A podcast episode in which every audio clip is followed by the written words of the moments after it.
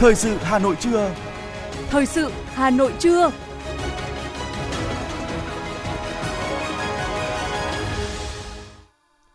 Kính chào và cảm ơn quý vị thính giả đang nghe chương trình thời sự của Đài Phát thanh Truyền hình Hà Nội. Chương trình trưa nay, thứ bảy ngày 28 tháng 1 năm 2023 sẽ chuyển tới quý vị một số nội dung chính sau đây. Phó Bí thư Thường trực Thành ủy Nguyễn Thị Tuyến đã tham dự lễ khai bút đầu xuân tại đền thờ Tiên Triết Chu Văn An. Hà Nội quyết tâm hoàn thành cao nhất những chỉ tiêu đã đề ra trong năm 2023. Từ ngày 1 tháng 3 tới, người lao động làm việc trong điều kiện có yếu tố nguy hiểm, yếu tố độc hại được tăng mức bồi dưỡng bằng hiện vật. Giá vàng sáng nay 28 tháng 1 trên thị trường quốc tế giảm, giá vàng SJC tiếp tục vọt tăng so với phiên trước, áp sát mốc 69 triệu đồng. Lượng khách du lịch cả nước tăng cao trong dịp Tết Quý Mão 2023. Thủ đô Hà Nội là một trong những địa phương đón lượng khách quốc tế cao nhất với 32.000 lượt.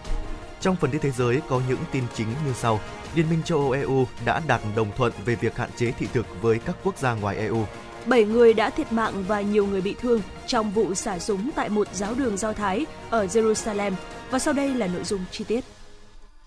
Thưa quý vị và các bạn, sáng nay, Ủy viên Trung ương Đảng, Phó Bí thư Thường trực Thành ủy Nguyễn Thị Tuyến đã tham dự lễ khai bút đầu xuân tại đền thờ Tiên Triết Chu Văn An ở xã Thanh Liệt, huyện Thanh Trì.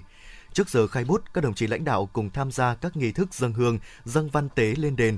Lãnh đạo thành phố, Sở Giáo dục Đào tạo huyện Thanh Trì, huyện Chí Linh, tỉnh Hải Dương cùng khai bút với chữ Lộc Đức Chí Phúc Khang nhằm gửi gắm những ước nguyện chung về một năm mới phúc lộc, thi cử đỗ đạt, an khang thịnh vượng.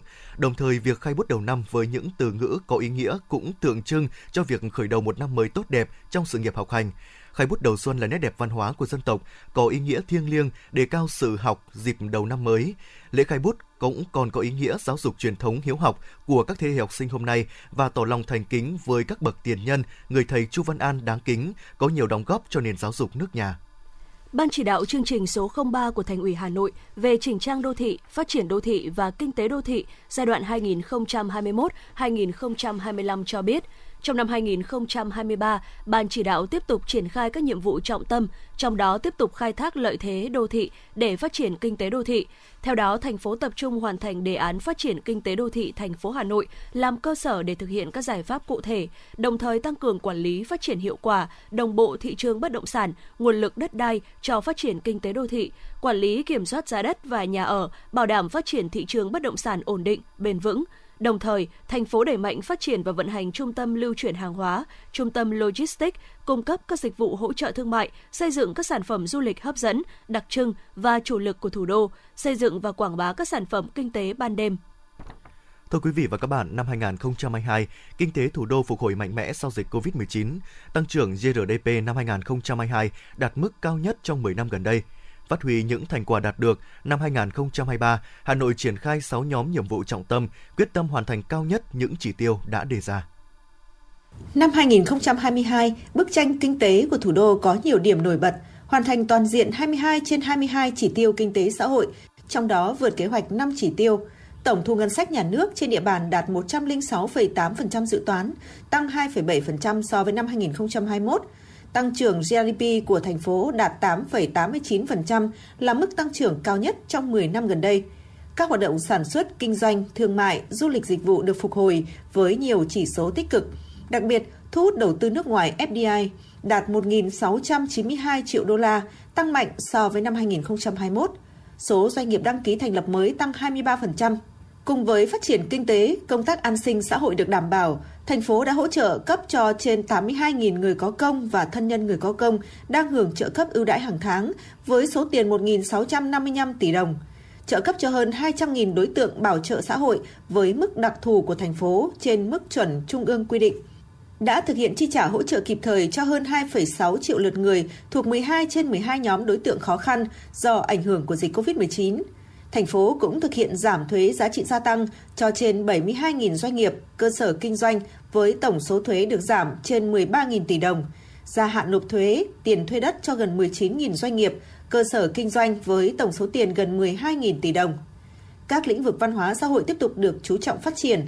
Thành phố đã ban hành và thực hiện kế hoạch phát triển công nghiệp văn hóa trên địa bàn thủ đô giai đoạn 2021-2025, định hướng đến năm 2030, tầm nhìn đến năm 2045 nhằm phát huy có hiệu quả nguồn lực văn hóa và con người của thủ đô. Chủ tịch Hội đồng Nhân dân thành phố Nguyễn Ngọc Tuấn đánh giá. Công tác quy hoạch được đẩy nhanh tiến độ, quản lý, chỉnh trang và phát triển đô thị có nhiều chuyển biến tích cực. Xây dựng nông thôn mới tiếp tục được quan tâm, đẩy mạnh và đạt nhiều kết quả. Các lĩnh vực văn hóa, xã hội tiếp tục được phát triển, an sinh xã hội được quan tâm, chăm lo, cải cách hành chính có nhiều chuyển biến, an ninh chính trị, trật tự an toàn xã hội được đảm bảo, các sự kiện chính trị lớn trên địa bàn được tổ chức thành công và tuyệt đối an toàn. Bước sang năm 2023, bên cạnh những thuận lợi, thủ đô vẫn còn phải đối mặt với những khó khăn thách thức. Thành phố sẽ tiếp tục chú trọng đổi mới phương thức lãnh đạo chỉ đạo điều hành gắn với đẩy mạnh ứng dụng công nghệ thông tin và chuyển đổi số trong hoạt động của các cơ quan hành chính các cấp và thực hiện công khai minh bạch các thông tin quản lý điều hành, xây dựng hệ thống cơ sở dữ liệu tập trung của thành phố tiếp tục đẩy mạnh phân cấp ủy quyền gắn với hoàn thiện quy trình, quy chế phối hợp giữa các cơ quan đơn vị trên địa bàn, đồng bộ, thống nhất với hệ thống tiêu chuẩn, định mức đơn giá của từng ngành, từng lĩnh vực. Phó Chủ tịch Ủy ban nhân dân thành phố Hà Minh Hải cho biết.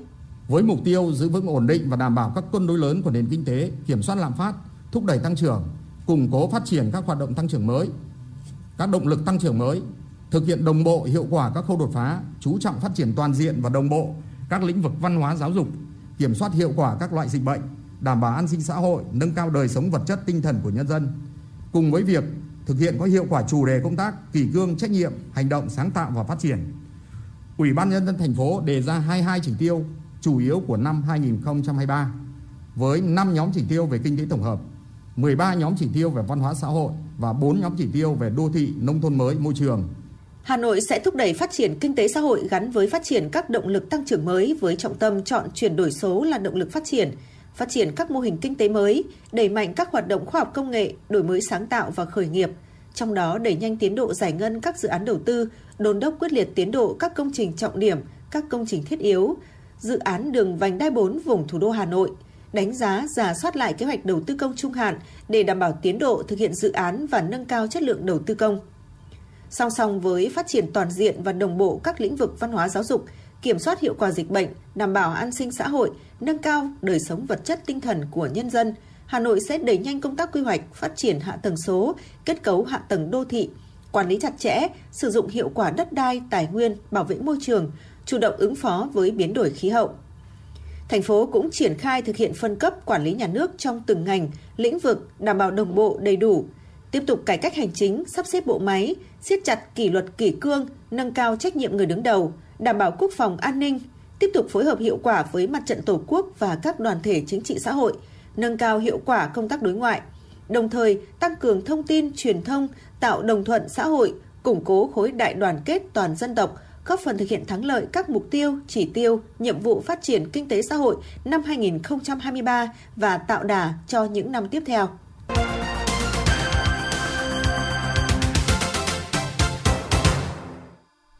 Báo cáo từ Tổng cục Hải quan cho biết, lượng nhập khẩu xăng dầu về Việt Nam trong tháng 12 là hơn 944.000 tấn, tương đương trị giá 823 triệu đô la Mỹ.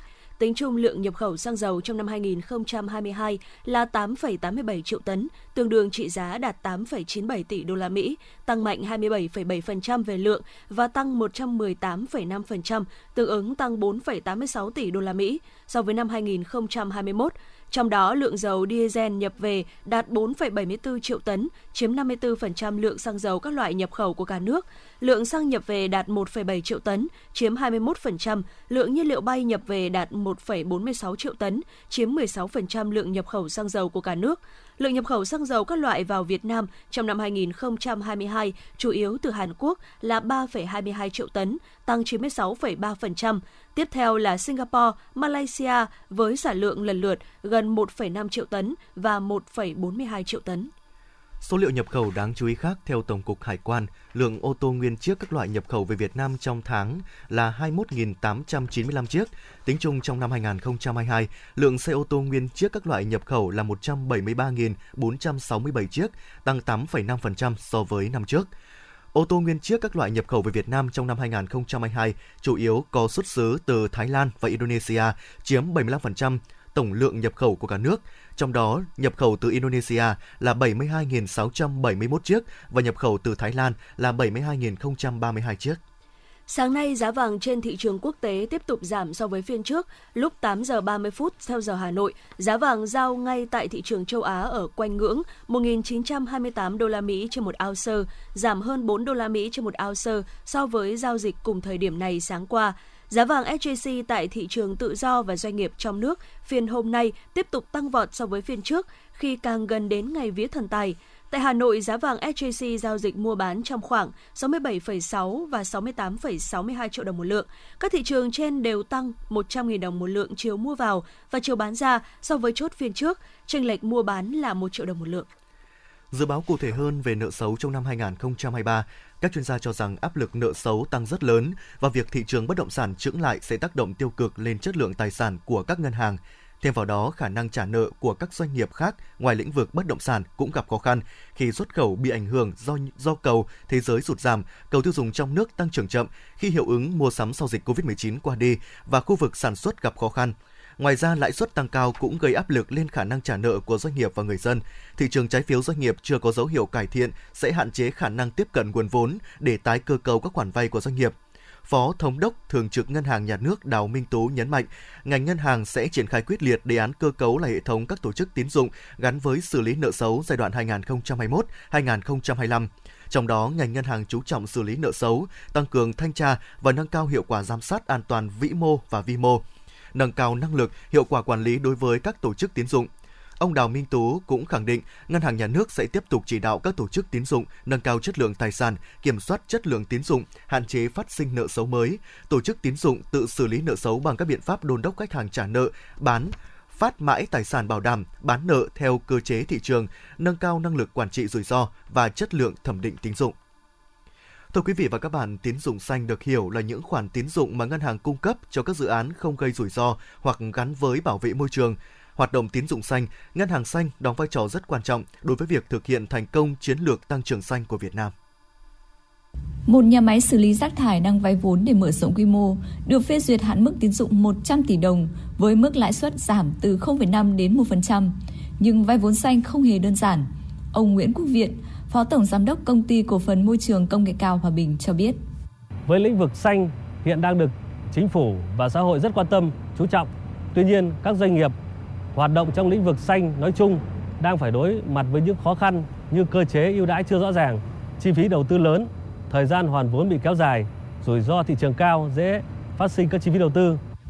Việc phát triển hoạt động ngân hàng xanh tại các tổ chức tín dụng Việt Nam còn nhiều khó khăn thách thức, đặc biệt là về hành lang pháp lý, cơ chế cho vay. Thế nhưng, bước đầu Việt Nam đã có những tín hiệu tích cực trong tăng trưởng tín dụng xanh, ngân hàng xanh. Ông Đào Minh Tú, Phó Thống đốc Thường trực Ngân hàng Nhà nước Việt Nam nói. Dư nợ cho lĩnh vực tín dụng xanh của ngành ngân hàng là 488.000 tỷ. Và cái tốc độ tăng trưởng tín dụng à, thuộc à, cái gọi là cho vay tập trung vào các lĩnh vực à, tín dụng xanh ấy, thì tăng là bình quân trong 5 năm vừa qua từ năm 2016 đến năm 2021 là 25%. Mà trong khi cái tốc độ tăng tín dụng bình quân của cả nước thì khoảng độ 15%. Bên cạnh dòng vốn tín dụng, cũng có nhiều nguồn vốn quốc tế hướng tới hỗ trợ các dự án xanh. Nhóm đối tác quốc tế bao gồm Vương quốc Anh, Liên minh châu Âu, Pháp, Đức, Mỹ, Italia, Canada, Nhật Bản, Na Uy và Đan Mạch cam kết huy động 15,5 tỷ USD từ nguồn vốn tài chính công và tư nhân trong 3 đến 5 năm để hỗ trợ Việt Nam đạt phát thải dòng bằng không vào năm 2050. Ông Nikolai Pry, đại sứ Đan Mạch tại Việt Nam, nói. Mục tiêu của gói vay vốn 15,5 tỷ đô la Mỹ là giúp cho Việt Nam giảm phụ thuộc vào các nguồn năng lượng hóa thạch và cùng với đó là xây dựng các hệ thống năng lượng xanh, đảm bảo phát triển kinh tế xã hội. Nhiều tổ chức và đối tác quốc tế đã khẳng định tài chính xanh là xu thế và sẽ được đẩy nhanh trong thời gian tới. Trong đó, nguồn vốn được huy động từ cả khu vực nhà nước, tư nhân, các định chế tài chính và các tổ chức phi lợi nhuận nhằm thực hiện mục tiêu và ưu tiên phát triển bền vững.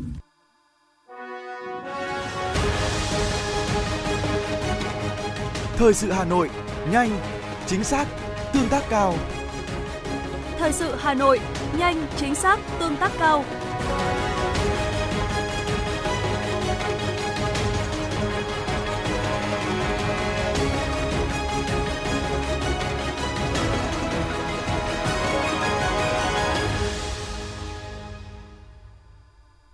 Thông tin về việc di rời các hộ dân đang sinh sống tại các chung cư cũ nguy hiểm cấp D, cấp cao nhất, có thể đổ sập bất cứ lúc nào.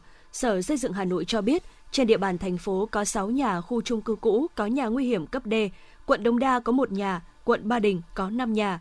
Đến hết năm 2022, Ủy ban nhân dân quận Đống Đa đã hoàn thành di rời các hộ dân ra khỏi nhà nguy hiểm cấp D tại số 51 phố Huỳnh Thúc Kháng.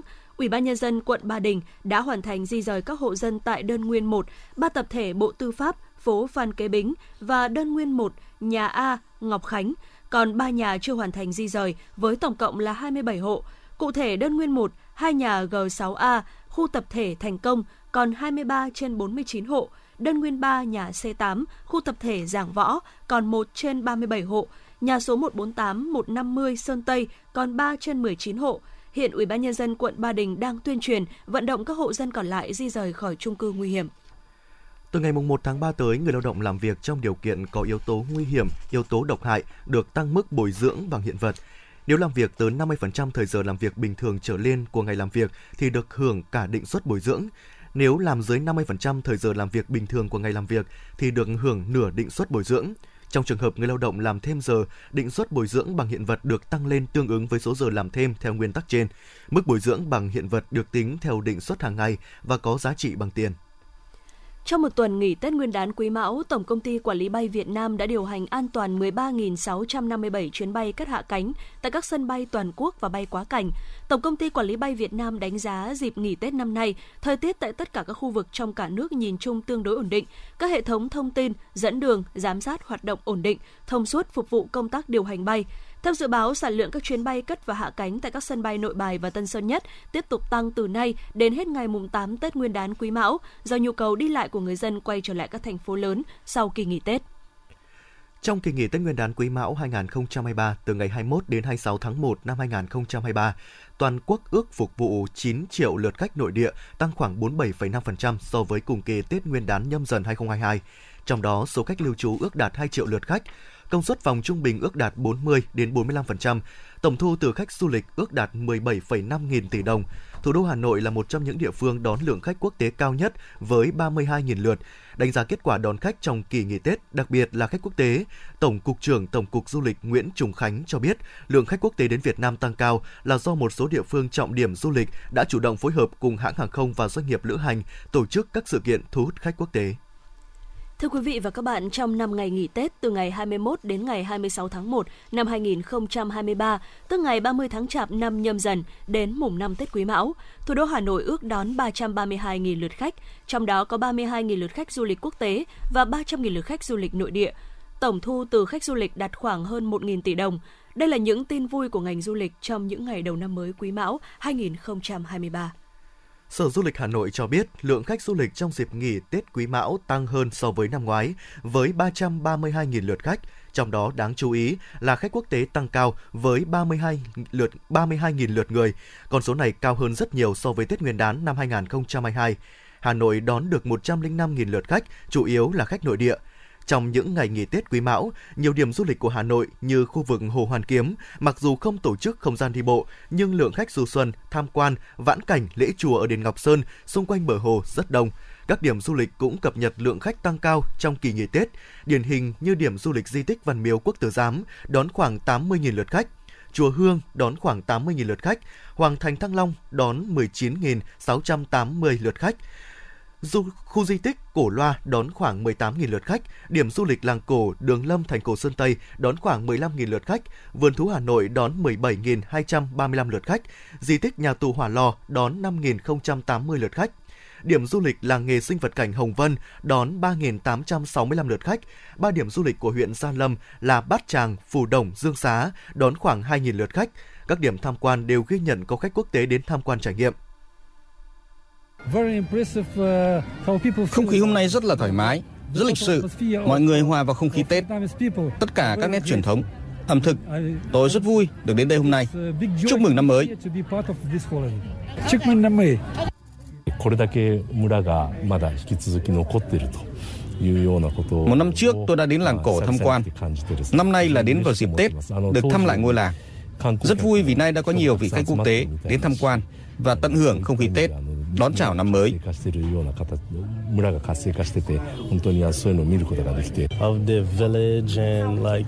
Chương trình ngày hôm nay rất là tuyệt vời.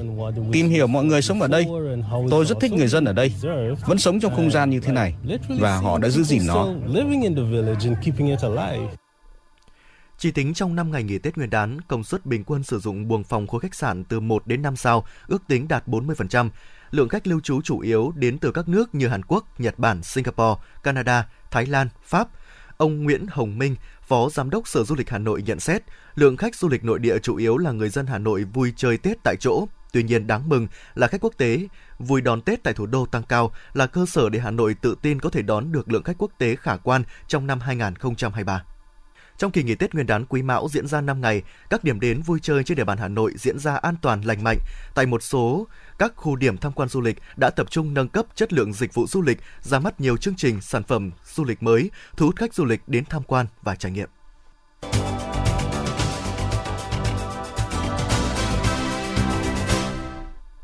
Xin được chuyển sang phần tin thế giới. Thưa quý vị và các bạn, các bộ trưởng nội vụ Liên minh châu Âu mới đây đã đạt đồng thuận về việc hạn chế thị thực với các quốc gia ngoài EU.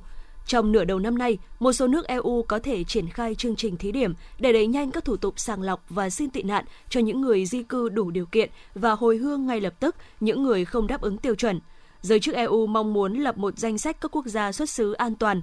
EU cũng có kế hoạch thực hiện thỏa thuận di cư với các nước như Bangladesh, Pakistan, Ai Cập, Maroc, Tunisia và Nigeria để thúc đẩy việc hồi hương và ngăn chặn tình trạng di cư bất hợp pháp. Cho đến nay, EU chỉ áp dụng biện pháp hạn chế thị thực đối với Gambia. Cảnh sát Israel cho biết 7 người đã thiệt mạng và nhiều người bị thương trong vụ xả súng tại một giáo đường Do Thái ở Jerusalem. Tay súng đã bị hạ gục và rất đông cảnh sát đã có mặt tại hiện trường vụ xả súng. Một số người khác bị thương trong vụ nổ súng, bao gồm một phụ nữ 70 tuổi trong tình trạng nguy kịch và một cậu bé 14 tuổi trong tình trạng sức khỏe nghiêm trọng cảnh sát trưởng Jerusalem Doron Tujeman cam kết sẽ nỗ lực tích cực và đáng kể để truy tìm bất cứ người nào đã phối hợp giúp đỡ nghi phạm. Một đám cháy lớn đã phá hủy vương cung Thánh đường Saint Mark, nhà thờ được xếp hạng di sản ở London, Anh. Hiện nguyên nhân vụ hỏa hoạn đang được điều tra. Đoạn video do đội cứu hỏa London chia sẻ cho thấy ngọn lửa đã nhấn chìm vương cung Thánh đường Saint Mark cao 2 tầng ở St. John's Wood, phía tây bắc London. 80 lính cứu hỏa và 12 xe chữa cháy đã có mặt tại hiện trường vụ cháy nhà thờ. Các lái xe được khuyến cáo tránh khu vực này. Tăng trưởng kinh tế khu vực Tây Á sẽ giảm mạnh trong năm 2023 và 2024. Đây là nhận định từ Trung tâm Thông tin Liên Hợp Quốc mới đưa ra. Kinh tế khu vực này được dự báo giảm từ mức 6,4% trong năm 2022 xuống lần lượt còn 3,5% và 3,4% trong hai năm tiếp theo đồng nội tệ của các quốc gia Tây Á vẫn sẽ chịu áp lực buộc các nước này phải duy trì chính sách siết chặt tiền tệ. Trong khi đó, suy thoái kinh tế toàn cầu có thể làm suy yếu nhu cầu dầu thô, ảnh hưởng xấu đến các nền kinh tế sản xuất dầu mỏ trong khu vực. Diện tích trồng thuốc viện tại Myanmar đã tăng mạnh trở lại sau 6 năm. Đó là thông tin đáng chú ý trong bản báo cáo mới được Văn phòng Liên Hợp Quốc về ma túy và tội phạm công bố. Bản báo cáo cũng cho thấy tội phạm ma túy trong khu vực, đặc biệt là tại điểm nóng Tam Giác Vàng, vẫn đang rất phức tạp. Dù gặp nhiều khó khăn nhưng chính phủ Myanmar đã triển khai nhiều chiến dịch đấu tranh với tội phạm ma túy. Đầu tháng 1 này, cảnh sát Myanmar đã thu giữ 1,35 tấn ma túy dạng caffeine. Theo nghiên cứu của Cơ quan Hợp tác Quốc tế Nhật Bản, với tình trạng giảm dân số hiện nay, đến năm 2030, Nhật Bản có thể cần thêm 630.000 nhân lực nước ngoài. Nhật Bản gần đây đang có những động thái cải thiện môi trường làm việc, tăng chế độ đãi ngộ với lao động nước ngoài để thu hút thêm nguồn lao động mới trong tương lai, nhất là lao động chất lượng cao trong các ngành sản xuất chế tạo để đảm bảo quá trình vận hành của nền kinh tế.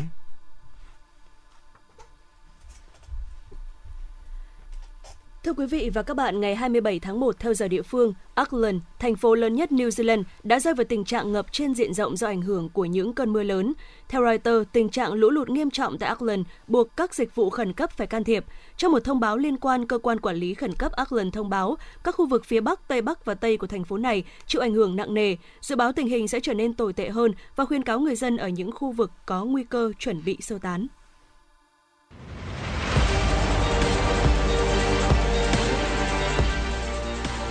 Bản tin thể thao. Bản tin thể thao.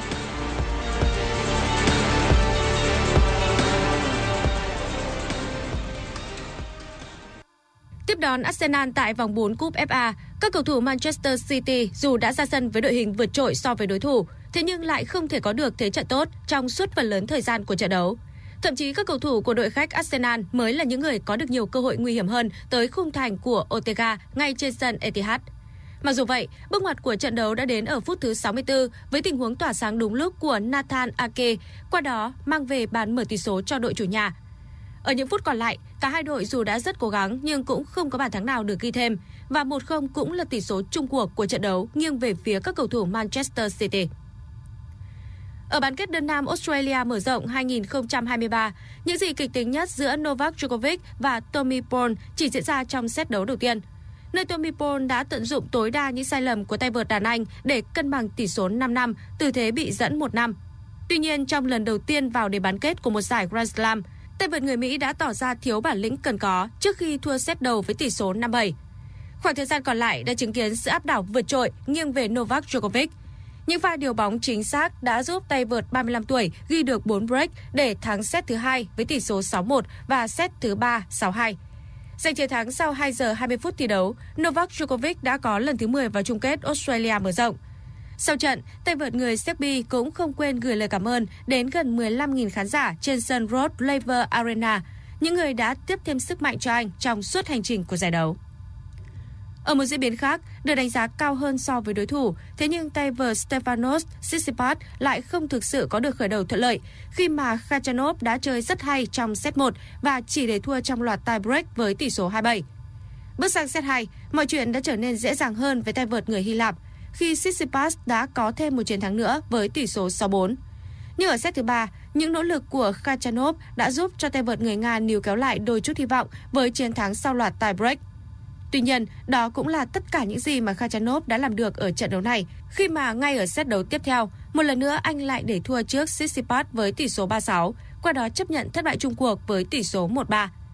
Vượt qua Karen Khachanov, Stefanos Tsitsipas đã có lần đầu tiên góp mặt tại trận chung kết của Australia mở rộng trong sự nghiệp. Dự báo thời tiết khu vực Hà Nội ngày và đêm ngày 28 tháng 1, có mây ngày nắng đêm không mưa, gió đông bắc cấp 3, trời rét đậm, nhiệt độ từ 10 đến 19 độ.